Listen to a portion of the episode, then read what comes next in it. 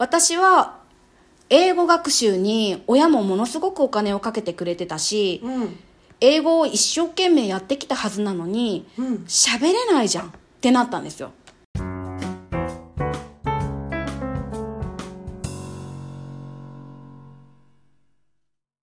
このポッドキャストをお聞きの皆さん、こんにちは。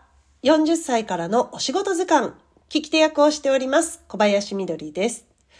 さて、この番組はあなたの知らないお仕事の世界を紹介するものなのですが、今回も前回から続いて、ブライダル MC、日英絵本ソムリエをしている川野正美さんにご出演していただいております。日本語だけではなく、英語の絵本もたくさん読んでいるまさみさん。実はそこにはですね、得意科目だった英語と自分の英会話力の乖離があるというんですが、それでは40歳からのお仕事図鑑、お仕事名、ブライダル MC、日英絵本ソムリエ。早速、スタートです。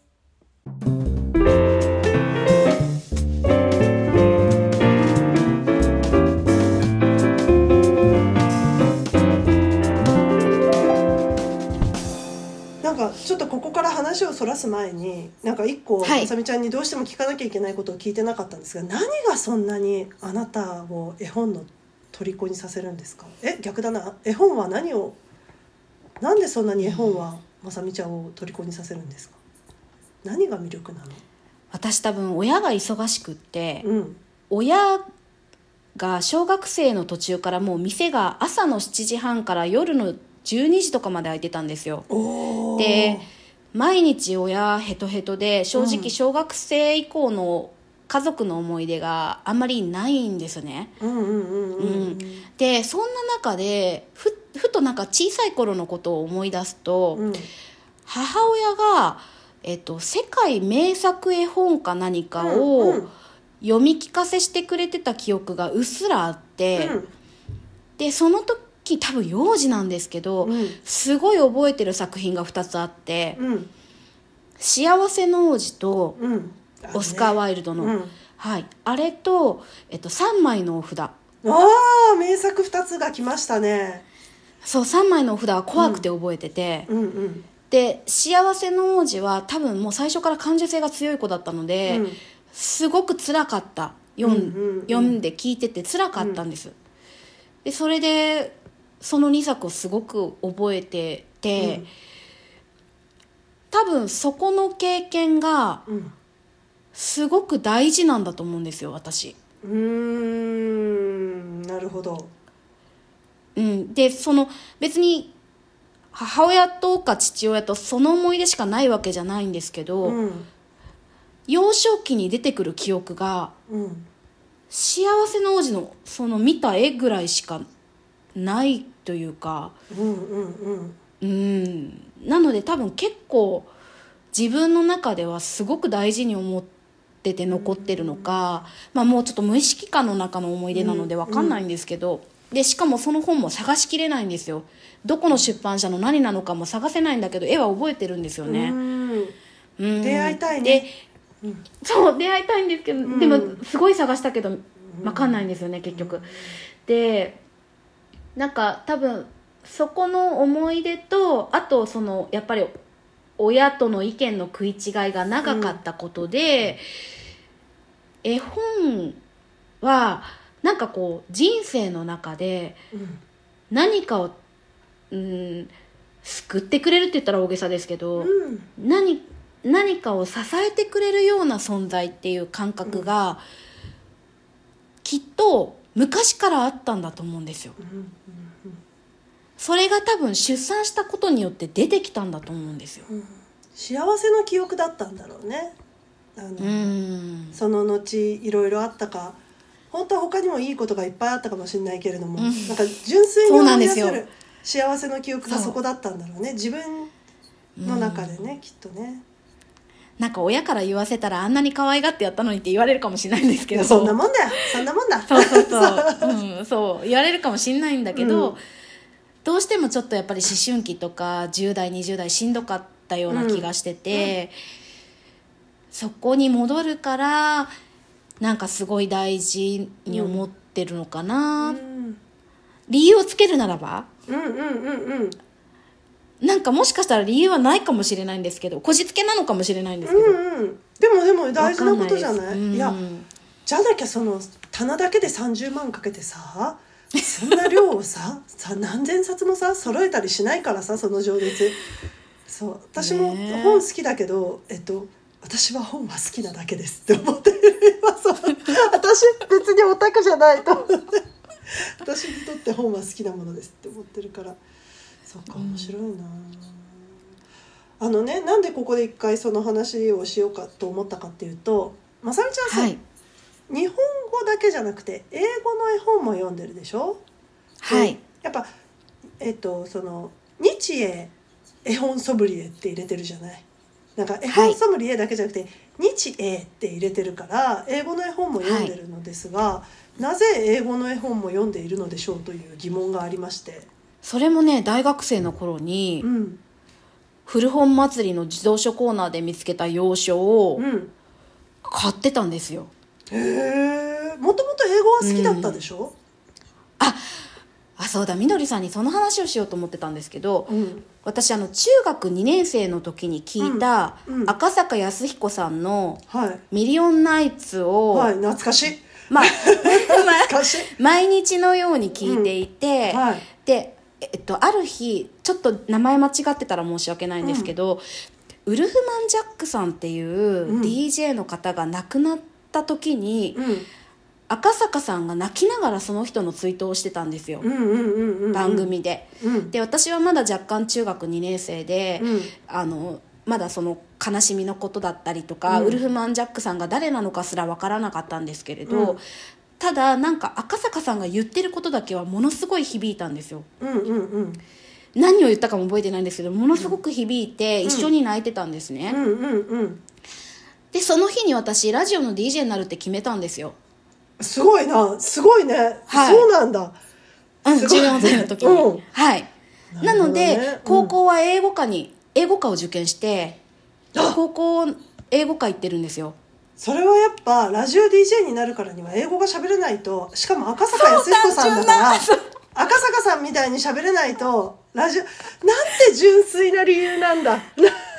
実は本当にあの10 14歳のね頭で考えたのは、赤坂さんみたいになるためには英語ができないといけないから、うん。でその頃そこそこあの全部成績が良かったので体育とか以外は、なのでえっとまああのできるから、うん。英語をもうちょっと頑張って、うん。英語科に行って英語が話せるようになったら DJ になれると思ったんですよ、可愛い理由だね。そう。ちなみにあれなんです。大大学もなんですよ実は。え？大学英語科だったっけ？だこれだ大学名言っても大丈夫なんですかね？私は別に全然大丈夫ですよ。まさみちゃんがいいですか？うん。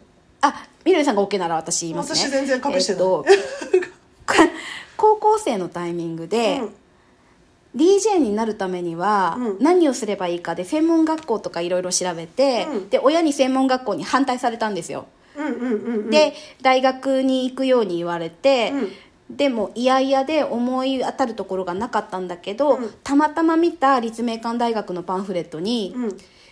NHK コンクール1位って書いてあったんですよ。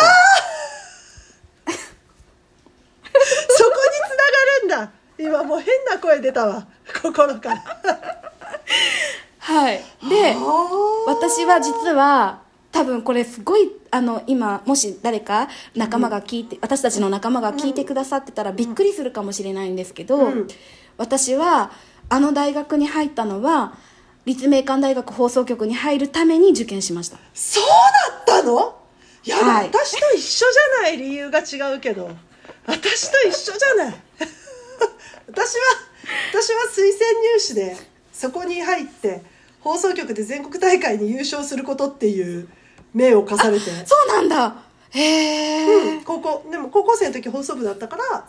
そうですよね。もちろん知ってます。そうそうそうスカウトマンがやってきて、えっとんそうですよね。きればうん。大学の放送コンテストで1位になってください、あとは局長クラスについてくれる人を探していますっていうスカウトマンの人が来て、へえ、うん多分 1, の1位ですか？どんな感じですか？コンテストのレベルはみたいな話をして。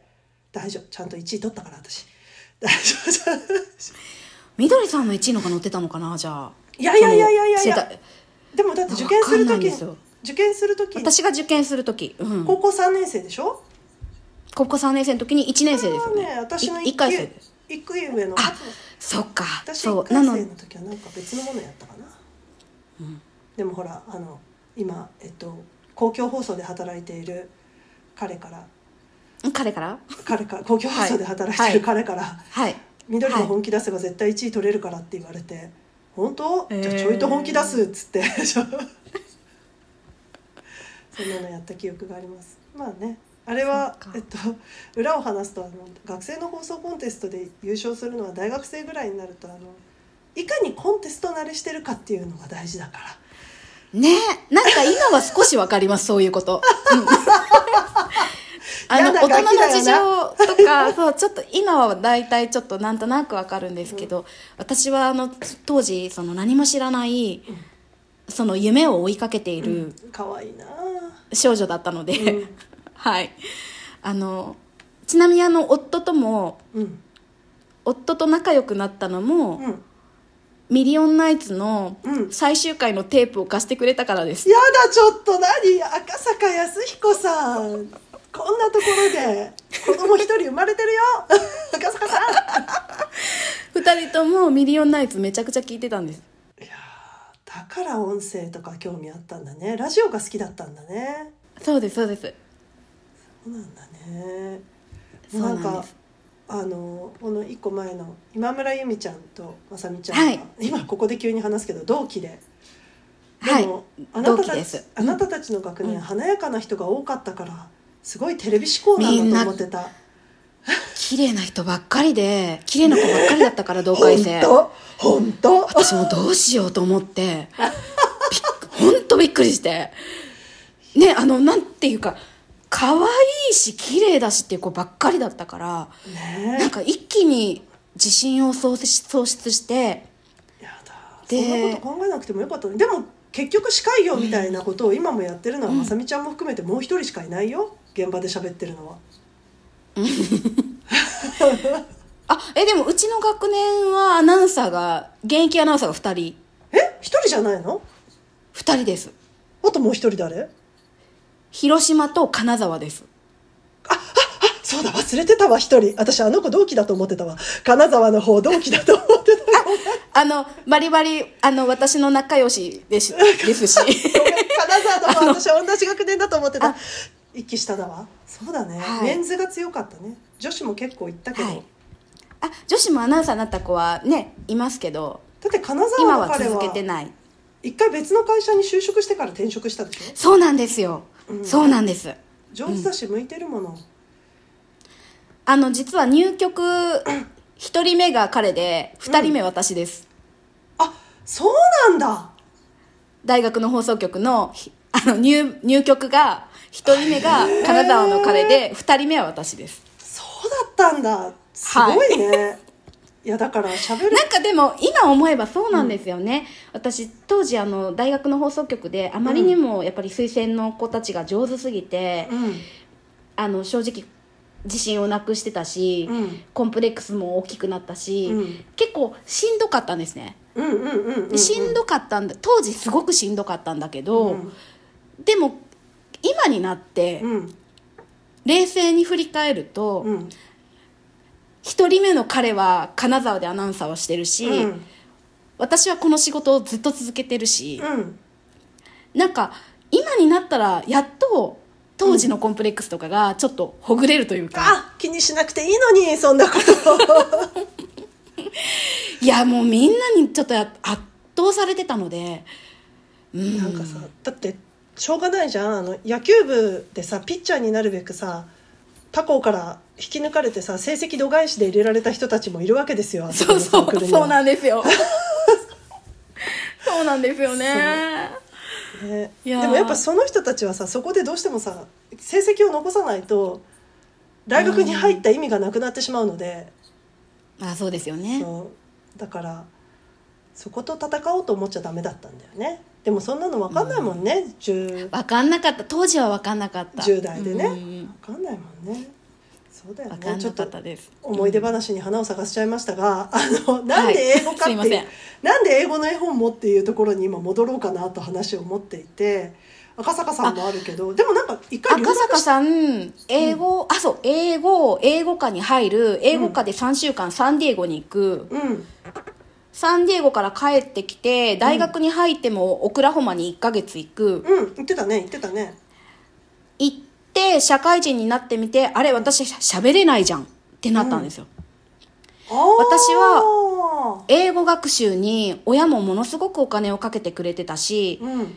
英語を一生懸命やってきたはずなのにうん。喋れないじゃん。ってなったんですよじゃあ、うん私が今までやってきたやり方はうん。間違っているからうん。絶対に違うやるかやり方でやらないと英語っていうのは身につかないんだって思ったんです。何？そんなにもさだって努力してきたでしょ？私英語っはい。て努力の学問なんだよって、えっと、高校の時に先生に鼻先1 0センチぐらいで怒鳴られたことがあるの。小林さん。英語ってのはさ努力の学問なんだよっつって君が英語でだけ成績が悪いのは努力ができない人間だからだよって言われてあごめんなさい。ひどい。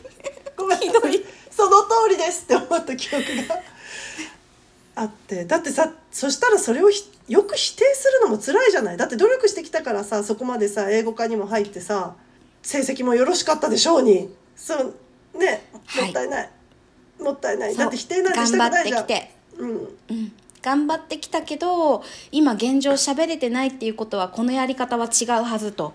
ででももうこれからの世代で英語が話せないっていうのは、うん。ちょっともううーん言い方難しいな。絶対に必要だと思いました。うーん。あの話せて当たり前の状況を作るべきだというふうにうん。思っていたし自分とは違うやり方ならなんとかなるかもしれないっていうヒントの中に、うん。幼少期から英語の音を聞くとか、うん。えー、と英語の絵本を読むとかっていう選択肢を見つけたっていう感じでした。なるほどね、うん。そういう思いがあったのね。でも読んでみるときっと英語の絵本も面白いだろうしね。英語の絵本面なんです白いの多いよねそうなんですよ。結局ねあの入り口はそこですけれど、うん。あの英語の絵本読み出したらものすごく面白くて、うんうんうんうんはまってしまって結構その英語が読めるようにするためにはどうしたらいいですかとか質問を受けるんだけど、うん。好きで読んできたもんだからなんかそこに理由付けをするのが結構後付けな感じにはなってしまってるっていうかあの学習のためによ読むことがなかったんですよね。うんうんうんうん。うん。まあ、学習と思ってないからあれだけ娘が読めるんだと思います、そうね。好きがうん。最強説だよねやっぱりね。そうです。好き最強ですよね。うん、好きが最強だと思う。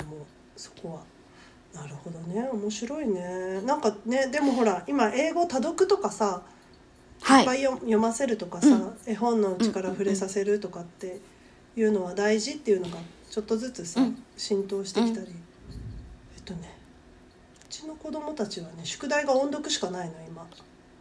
うんうんうん。音読出ますよね。うんうんうん。音読だけ。音読だけってどれぐらい出ます？す メモを取ろうとしてるね。あのね。どどれぐらい？あ薄い薄い本が一冊だけなのか。薄。例えば薄い本が何冊かとか。これね学校にもよるしその子の具合にもよるし、うんうんうんなんとも言えないんだけどうちの5歳6歳か。6歳児？うん。今年イギリスでいうところの今年9月からイヤー1って呼ばれる学年のとこはうん8ページぐらいの絵本を1冊、うんうんうん。8, 8ページぐらい一冊。うん。8ページぐらい1冊。だからえっと人彼女のその必ずさ日本とイギリスの圧倒的な違いは1年生から現地校に通っていて親が英語話者であろうとレベル分けをするんですよ。リーディングブックうん。に全員が同じ本よ読むっていうのもあるのよ。全員が同じ本を読むって今年この年度のイヤー4の課題ブックはこれですっていうのもあるんだけどその音読のものに関してはレベル分けをされるから、えっと、今の1年生のレベルがこれって一概に言えないの。彼女のレベルはこれ 個人個人に合わせてちゃんとこう振り分けられるってことですね。素晴らしいと思う。長女は今ガマくんとカエルくんを読んでるかな英語で、うんうんうん。二人は友達、違う話だったっていう。やっと知ってる話来たと思ったら違う話だった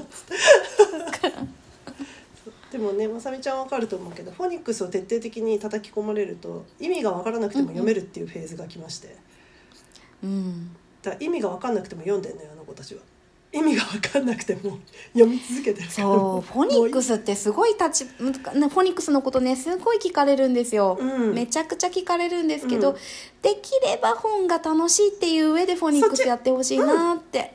それはそっちの方がいいと思うよ、楽しいが最強ですよ、うん。楽しいが最強だと思う読めるようになることよりもやっぱり理解できるようになることの方がね、なんか尊いですよね。尊い。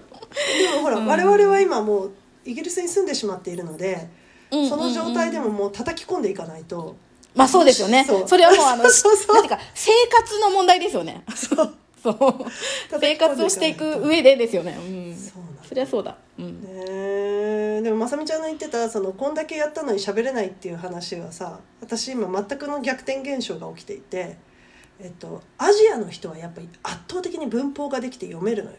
うん。そう。読むのはいけません？なんかだからそれはちゃんとした英語教育をきちんと日本で享受した人でしょ？私は英語の時間は寝る時間だったからそっか。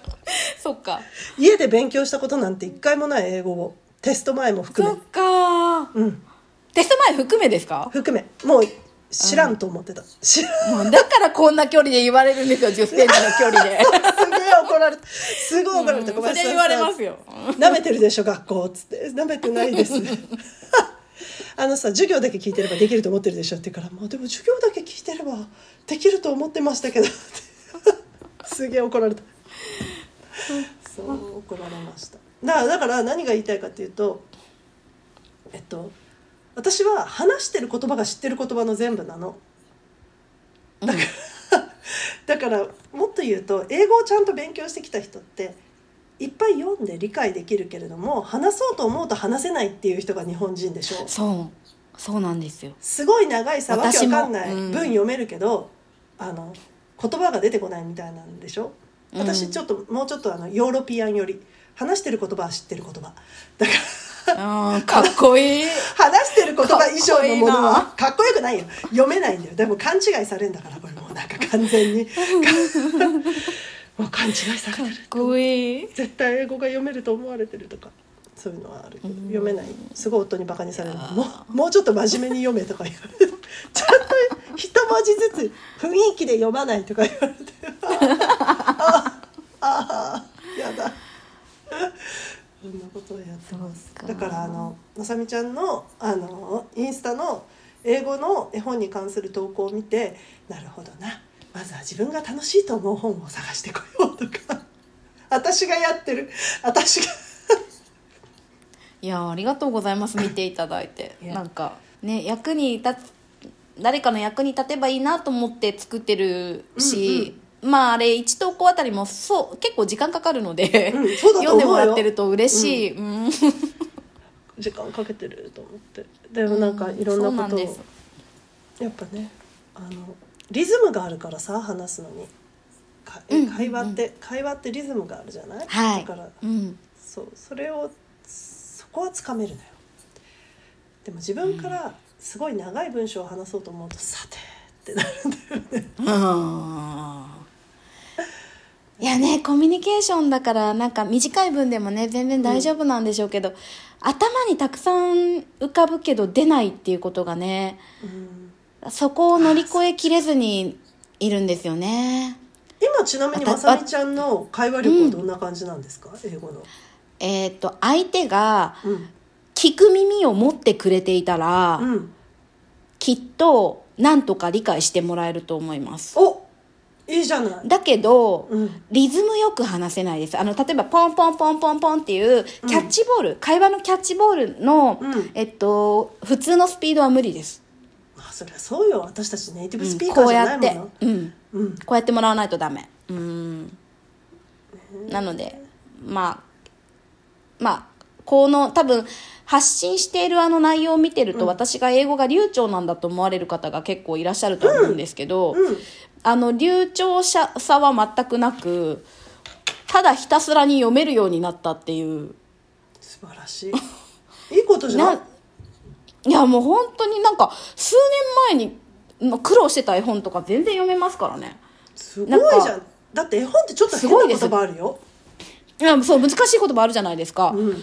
あれもねなんかやっぱり娘が音源とかも聞いてるから娘に教えてもらって、でもう一回理解してやってるうちに何回か出てくるとやっぱりちゃんと覚えられるから、うん。あの何度も出会って覚えていってる感じですけどまあ一回じゃ無理ですけどね、うん、なんか逆にその方が勇気もらえるね。なんかこう英語の絵本をさ読みましょうみたいなさ方々意外と日本にいらっしゃいますけれども、うんうんうん。帰国帰国子女でやらせられたりインター出ていねらっしゃったり、そうですよね。親が英語話者であっていたりみたいな感じもあるからそうじゃなくてもいけるんですよっていうのは勇気がもらえると思います。いや本当あのもう絵本が嫌いじゃなくって、うん。好きじゃなくてもいいから嫌いじゃなくて、うん。英語が好きであれば嫌いじゃなければ多分好きまあ好きな必要はあるかな。毎日触れなきゃいけないから。うん。うん、毎日触れてちょっとずつ読んでいけば本当に読めるようになるんだなっていうのは実感としてはあって、うん、なのであの決して英語話者とか留学経験があるとか、うん。仕事で英語使ってる人だけがおうち英語をやれるっていうことでは全然ないし、英語絵本は一番英語話者じゃない人に向いてると思うんですよね。う。ーんうん面白いねお金かからないかかかるけどね。お金はかかるけど。かかんね今かかりますね。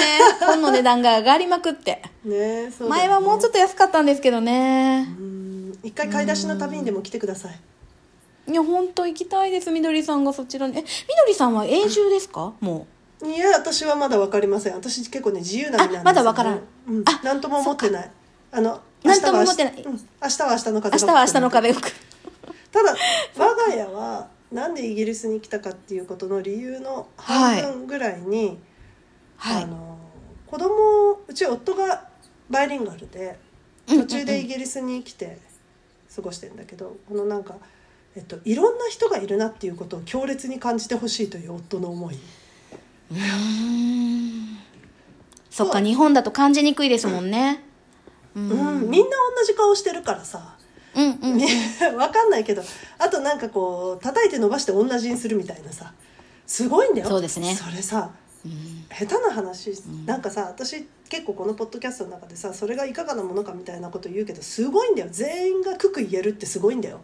3年生になった時に1の段から9の段までほぼ8割以上の子供が絶対に言えるでしょ？四波って言ったらはい。32って言えるでしょ、うん。娯楽っつったら30って言えるでしょ？そんなこと起きないからこっちの学校では そっかそっか。得意な子は分かりやすかった違いが、うん。そう得意な子はめっちゃ伸びていく。得意な子はとんでもない割り算とか掛け算とかできるけど、ん。5年生になっても「黒く」って聞かれた時に「黒くうん。黒く」みたいなことが起きたりもするから、あそっかそっか、いいところもあるし悪いところもいいとこもあるで。うん、うん。うん。そうですね、うん、どこも一緒だけどやっぱそのうんうんうん。地盤のその基盤を作るっていうのではやっぱ日本の教育は素晴らしいなと。思ってはいます。全員字読めるしね。勉強になります。そうですね。全員字読めるしやっぱり識字率っていうね。うん。識識字率っていうも識字率のが99%とかですからね。そう、ん、識字率なんてものを問題に思ってないじゃない日本人の人は誰も。うん。そうですね。でもこの国の人は識字率を問題に思ってるからさ次回、うんそうですね。移民も多いからさ、うん。あごめんどんどん夜が深くなってきちゃったね。ごめんね。そそんなこれこれみどりさんどうやって編集するんですか？私なんかだいぶ雑談しましたけど。いいよ。私この雑談をねいい感じに構成を切って雑のまま流すよ。ちょっとなんかみどりさんと話すことが楽しくなってしまって。うん。全然いいの。それでいいの。それで実はね結構ねいいこと話してるの気づいてないけど。うん。気づいてない本けど。が本が腐らないようにのところが受けたぐらいしか覚えてない本本が腐らないようにが受けたなと思って。本が腐らないようにはねあの今回のね、名台詞ですよ。だって私がこんなに好きな可愛い子たちがここにいるだけだと泣いている。もっと多くの人にお届けしたいです。もっと多くの人に私の可愛い子を見てほしいですっていうあれでしょ？あのお宅のお宅の推し活でしょ？推しがいるけど推しを推しがお届けされないからこの推しお宅になりそうな素性のある方をお家に呼んで私の推しをあなたならこの私の推しが好きなはず。あなたならこの私の推しが好きなはずっていうのを本当。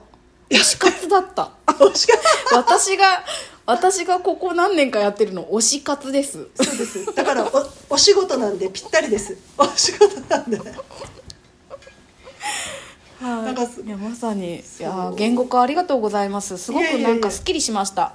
本当ですか、うん。なんか全然私はまさみちゃんがインスタグラムであの発信しているもうちょっと教育に特化した話もすごい好きなんだけどでもなんかそっちの方向で話を聞こうと思ったらまさみちゃんが結構早めに「私みどりさんが思っているよりもっと絵本が好きです」って言ったからあれこれはどうやらそっちの方向じゃないぞって思って。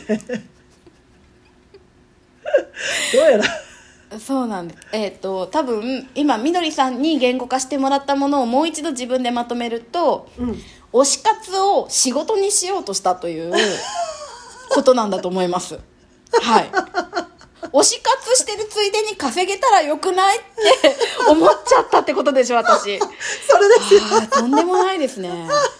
でもいいじゃん。欲してる人いるんだから。ねえごめんなさい、あの私のことを好きで言ってくださってる。やだそんなことない。本当ごめんなさい。そうちなみに推し活を仕事にした人ばっかりが出てるよこのポッドキャスト。本当に？じゃあ皆さん仲間ですね。そうですね。だってえっと多分パッとタイトル見ただけじゃわからないヒストリカルコスチュームデザイナーっていう方はあの方はうん。宝塚とかのお衣装が好きで、コスプレイヤーをしていたらそのコスプレを人に作って売るようになってそしたら、えっと、昔の歴史の絵画を見ただけでその服が再現できるようになって日本で武道会開いてるって人だから。あのすごい。ザ推し活を仕事にした人です。ザ。いいの。それが参考になります。そういうことですね。私が進むべき道はそっちっていうことですね。だからもっと自信を持って押していった方が、もっとやっていいってことですね。うん、なんかさすごい変なこと言うけどさ本屋さんはさ大変じゃない、でもなんかその出版のさ資格を取ってさ選書サービスとかやったら？そうですね。いやなん編かさ、集サービスとかすごい好きだと思う、うん、勝手なこと言うよ。やっぱさ書店を開いてそこでさ人を呼んでとかさっていうのは結構大変じゃん、でもさ大変ですね。私たちにさ、もうさっきさ知らない誰かに激アツに語るみたいなのがあったけどさ 絵本が好きじゃないんですとかさ うちの子に合う絵本が分かりませんみたいなお母様方いっぱいいると思うのよ。で、うん。やっぱ図書館とか保育園とかっていい本しか置いてないじゃん。わかる？そうですね、うんうんうん。いい本ってさあの 読み継がれた絵本が置いてあるんですよね。そうそうそう。うん。でもさそこの中の絵本が刺さらない子もいるっていうのはさまさみちゃんもわかると思うからさ。わかります。うん。勝手なビジネス提案だよ。なんか絵本の選書サービスでさなんか例えばお子さんの特性とかさ何が好きとかをさ30分ぐらいヒアリングして選書して送るみたいな、サービスどう、いや 勝手にね。いややりたいと思ってるんですけどね。絵本の値段が上がりすぎてるからなんかなかなか難しいなと思ってて。そう。あまあ英語はね英語はすごい値段が上がってるから。そうなんですよね。ででも選書サービスはいずれ形にそう。ちょっと出版も頑張りたいから。出版もやって、うん。そう出版も頑張りたいからなんか出版と選書とちょっとなんかやることいっぱいあるから何からしたらいいか分からなくなってきたけど。でも MC もやってるからね。そこはもう誇りとして続けてる仕事だと思うからブライダル MC そうですねうん。いらないって言われるまではやろうと思って。うん。いやーでもいいと思うけどね。そのやっぱ時代がちょっとずつ自分を必要とされなくなるって認めるのって辛いけどでも辛いですよね。ううん、でも私はあの放送業界にいてああこのまま私ここにいてずっとこの仕事をするのも素敵だけどもうあの階段を登れないって気がついてしまったから身を引こうかなみたいなことを考えたりもしたので。そうなんだ。うん。ちょっと一回遠くに離れてみようかな。なんかもう好きだって思えなくなった時点で良くないなとか思ったりもしてね。なんか作制作をすることにワクワク感やすごい楽しいみたいなものが薄れていくとなんでこんなことしてんだっけ？とかってなってくると悲しくなっちゃうからちょっと一回身を引こうかなとも思ったけど。いつ頃なんですか？それって。うーん。そもそもさ秋っぽいのよ私。秋っぽいから。えそうですか？うん秋。でもほほ放送歴とかめちゃくちゃ長い。番組制作歴とかめちゃくちゃ長いでしょ？小高校生4の時にはだってもうやってて あ小学校から？で小学校筋金入りじゃないですか。放送それ部秋っぽいって言います？まあ作ってるものはねその都度いろいろ違うでしょうけど。そうそうそうう。ん。うん。言われてそみれば、ね、れは違うだろうけど。うん。そそうそれ秋っぽいのかな。秋っぽいからいろんな番組をちょちょっといろんなとこ手出したりとかいろんなものを作ったりとうかんしたくなっちゃうんだけどそう。でもなんかこういろんなもう音楽番組から情報番組からニュースからドキュメンタリーからアイドルのなんとかとか散々やった結果うーんなんか食べるためにしやる仕事になってきてるのはつまらんなと思ってしまったんだよね。うん。そう。そうなったらちょっと身の引きどころだなって私はこれをあ好き,、あそうですね。うん、好きで情熱を持って大好きだっていうパッションよりも食べるためにやるっていうノリの人がやるような業務量じゃないよなとか。うんなんかねプレッシャーじゃないよなとかって思っちゃった。っていうのがあります。そんなのがいろいろあって人の仕事の話を聞きたくなってこのポッドキャストを始めた次第です。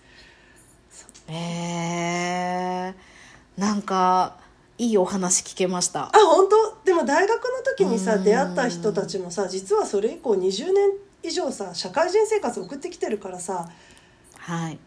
実はこうやって私とまさみちゃんが話してる時ってさ気持ちがさ二十歳ぐらいに戻ってるけどさ実は20年間私たちもう仕事してんだよね。だからそういう。そうなの。気持ち全然さ年取ってないつもりでいるけどそういうのがあるからそこを聞きたいなと思って、ね、じゃあ最後に今後の目標みたいのを聞こうと思ってるんですけど何かあります？出版以外で。はい。私ですね、うん。あのまあ今日推し活っていう表現をしてもらった ところなんですけれどやっぱり世の中、まあとりあえず日本の中ですね、うん。日本の中の親と子がうん。すれ違いを起こさないような,、うん。幼児なんて小さい頃子供が小さい頃の幼少期を過ごしてほしいなっていう気持ちが強くて、うん。うん。うん。まあ、自分が思春期でやっぱりうまくいかなかったことがあって、うん。でそのためにもっともっといろんな人にちょっとずつでいいから絵本開いてほしいなって思ってるんですよね。うん。うん絵本以外にも解決方法はあるんだけれど、うん。私がサポートできるのはきっと絵本の読み聞かせだと思ってるから、うんもし頼ってきてくださる方とか周りにいらっしゃる方がっていうことになると、まあ、ちょっとでもあのその人たちに合ったものを勧めて、あ絵本をこう囲んで会話が増えたりとか、同じものを見てこういろんなこう感情を一緒に共有することとかが、親子でたくさんできるような環境をこれからもサポートしていきたいなって思ってます。でそのために何ができるかをね、あのー来年に向けてちょっとこれからもうちょっと考えていきたいなと思います。いいよね。なんか根底が親子の素敵な関係性を作るためにっていうところがあるのもすごくいいなと思いました。なんかほら絵本を読んでえっと語彙力を高めるとかじゃなくて。賢い子を育てるみたいな。賢い子を育てるとかじゃなくていいなって。そうねそうね、うん、そうですね。なんかやっぱりうまくいかないことってよくあると思うんですよね。親一生懸命やりすぎてうん。子供が嫌だってなったりとか。うん。ね難しいですよね、うん。まあね。でも自分の推しだと思えばね。推しがね推しを気に入ってくれないものが。お推し私の推しを皆さん好きになってみたいな。好きになって。はい。あなたこれ読んで。はい。はい読んで。はい読んで。はい読んで。これがでも楽しくない本が好きだとさこれが好きだと思うって進めるのって一番楽しいと思うから。そうでそれでこれすごく素敵でしたとか、うん。なんか反応くれる人結構いるんですよ、うんうんうん。買ってよかったですとか言ってもらったら、もうなんか有頂天ですよねいつもでも気持ちはわかる。あのそういうことを他の分野でやってるからずっと。そうよかっよかった分かっていただけて。たね今日はすいません。長々と本 MC の話から入れ。あの本はなぜ本なのかっていう話を聞いてみたり英語のお話を聞いてみたり。でもなんか最後に私の推し活を推し活をお仕事してるだけですっていうオチで、本当にまさみちゃんは良かったんだろうかと思いながら、あでもあなんか本人の皆さん私の 私の推し活を押してください。でもさやっぱ絵本読むといいよ。絵本読むといいっていうのはなんか自分がやっぱ本が読めるっていうのは幸せだなって思ってるから私は。うん。うん、だからそれは私からもあのちっちゃい時から本に触れてるとうんぬんじゃなくて本が読めると素敵だよっていうことを一緒に伝えたいなと。いやありがとうございます今日は力強い味方ができました。今日は本当ありがとうございました。ありがとうございました。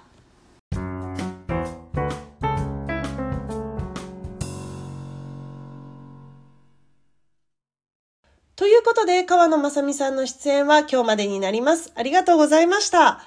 しっかりとですね絵本は私の推し活という話をして私も一生懸命そこを進めてしまっていたんですがやっぱあのなんか何かを大好きな人から教えてもらったり進めてもらったりするものって外れがないと思うんですよね私は。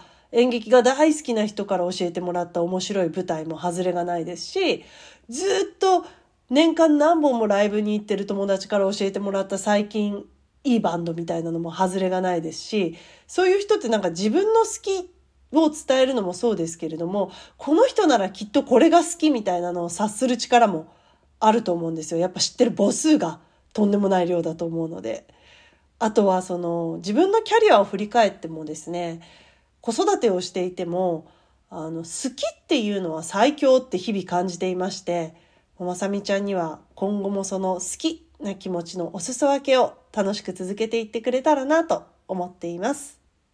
当ポッドキャストでは皆さんからのメッセージお待ちしております。あの、メッセージ最近すごく届いていて嬉しいです。ありがとうございます。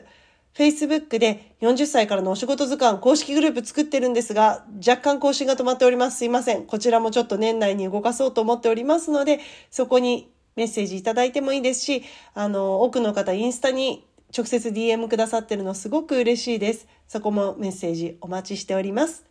それでは皆様、今日も大変お疲れ様でした。